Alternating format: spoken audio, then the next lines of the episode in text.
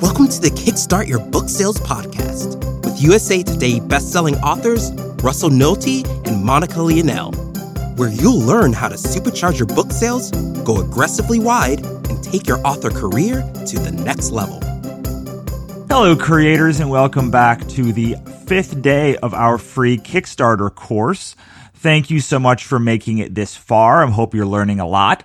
So, what have we talked about so far? So far, we've talked about validating an idea, finding a target market, the best time to launch your Kickstarter, and what the most important part of any Kickstarter is. And those four pieces are so important to being able to launch a campaign. Most people think they can just click a launch button and have a campaign be successful, but that is absolutely not true without knowing those four steps first. And today we're going to get into the meat of probably what you thought you were going to get on day one. This is how to construct a Kickstarter campaign. And we're going to talk about the three sections today of a Kickstarter campaign. The copy, which is the images and text of the campaign, the video, and the reward levels. Now, I'm not going to be able to go to extenuating detail today because we only have about 10 minutes. I try to keep these short little tidbits so you can, um, you know, get everything you need and then be on your way. Let's dive in and first talk about the video. The first thing you have to know is that you must have a video. Look, almost 70% of campaigns without videos fail. So, Let's just dispel that myth right now. You have to have a video. Also, you have to be in the video. And here's why. With Kickstarter, people are not just backing their project, they're also backing you. They want to know you. So you must be in the video. However, that doesn't mean you can't be the best version of yourself. That's why editing software exists. The third thing is you don't need professional audio or video equipment. Honestly, I've recorded every single one of my videos except for the first one using my phone. That's right, my little iPhone. I do plug in a little $20 lavalier, which is a little lapel pin microphone that you can get online.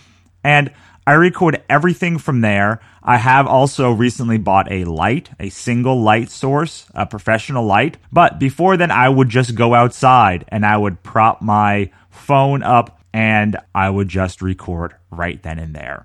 Now that I've dispelled those myths, let's talk about how to do an effective video. First, make it short. For the love of God, no more than two and a half minutes long.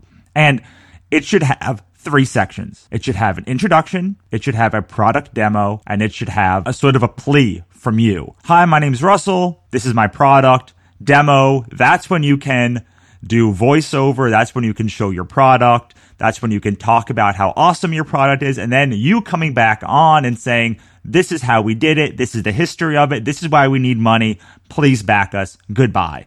Short, sweet, to the point. We do not need to ramble. We need to get the best pieces out and in sequential order so that people back. Remember, this is not your life story. This is a marketing video. So keep it short. All right. Get an iPhone or another smartphone. Maybe get a lapel mic if you want to get a lapel mic, but you don't really have to. Record a video, make it short, sweet, to the point, bring it into your computer, get some free editing software, cut it together. Pretty simple. Now let's talk about the copy. Again, this is not your life story.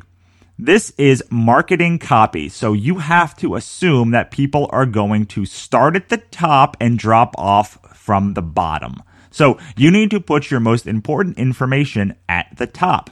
And it needs to be organized. So you can't just put one big text block. You need to break things up and make it pretty. You need to have images of your product. The average successful campaign has 11 images in it. Nobody wants to read a long block of copy to figure out what you're trying to do. They want it all laid out to them. Remember, there are thousands of Kickstarters going on right now. They need it short, sweet, to the point. On top of that, you must have some sort of demo done. You must have some sort of prototype, whether it's the first five pages of a comic book, whether it's a short trailer, whether it's the first, whether it is a prototype of your design or tech product. Backers do not want to back something that they can't see in their hands. It's going to make them turn off to your product and go to the next one, which does have a prototype. I know what everybody says.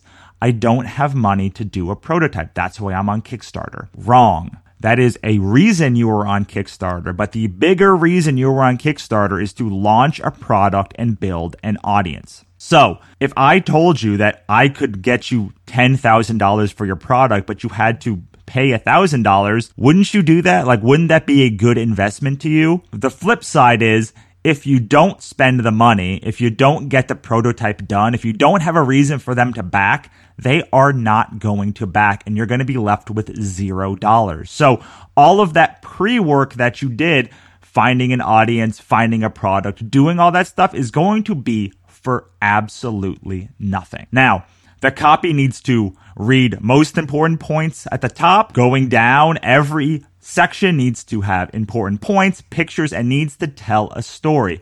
It needs to be short and to the point. Think about how you like to read articles online.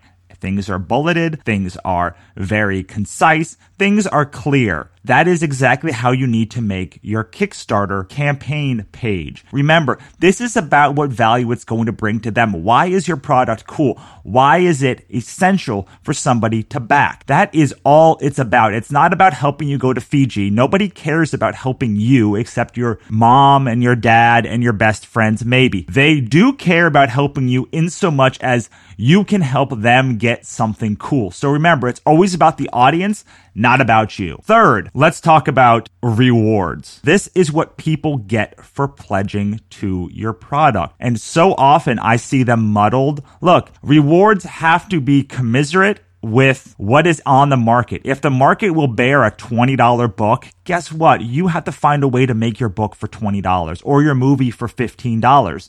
You have to, that is just a fact of life. You have a little bit of leeway. You can go a little bit higher depending on what the margin is and how expensive the product is, but you have to stay within that range. For instance, we do books at Wannabe Press. We're never going to have a $50 soft cover book because that's completely outside the scope of what other people are offering. The range of what other people are offering is somewhere in 10 to $20. So our books have to be within 10 to $20. Our hardcovers have to be somewhere below $35. That's just how it goes. It has to be that way because you're trying to get the most amount of people. And a lot of people are going to be turned off when they see, wow, $85 book? No, thank you. This guy doesn't know what he's talking about. This guy doesn't know how to make a book. This guy doesn't know how to price a book. And it's going to lead people to the absolute two things that backers fear most.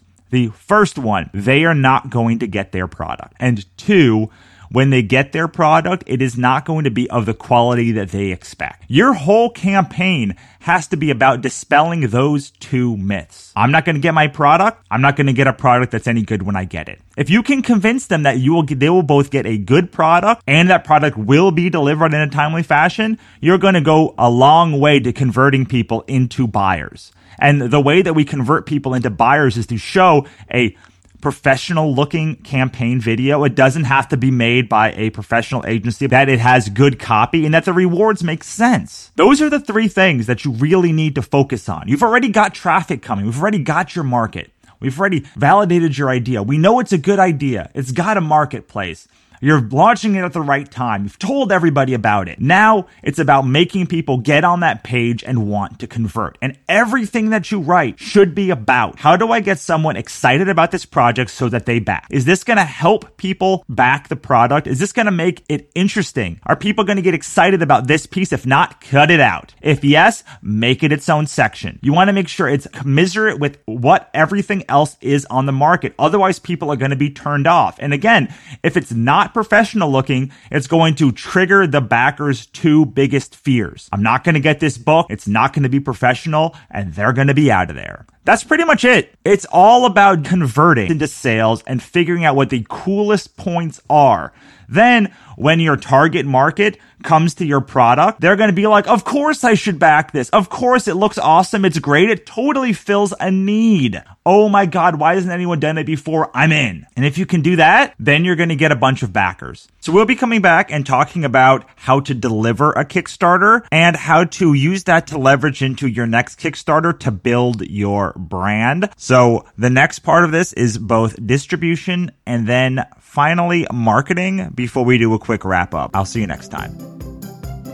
Thank you so much for hanging out with Monica and Russell on the Kickstart Your Book Sales podcast. If you found this episode helpful, make sure to visit kickstartyourbooksales.com slash free to download our best resources to help supercharge your author career and take it to the next level starting today.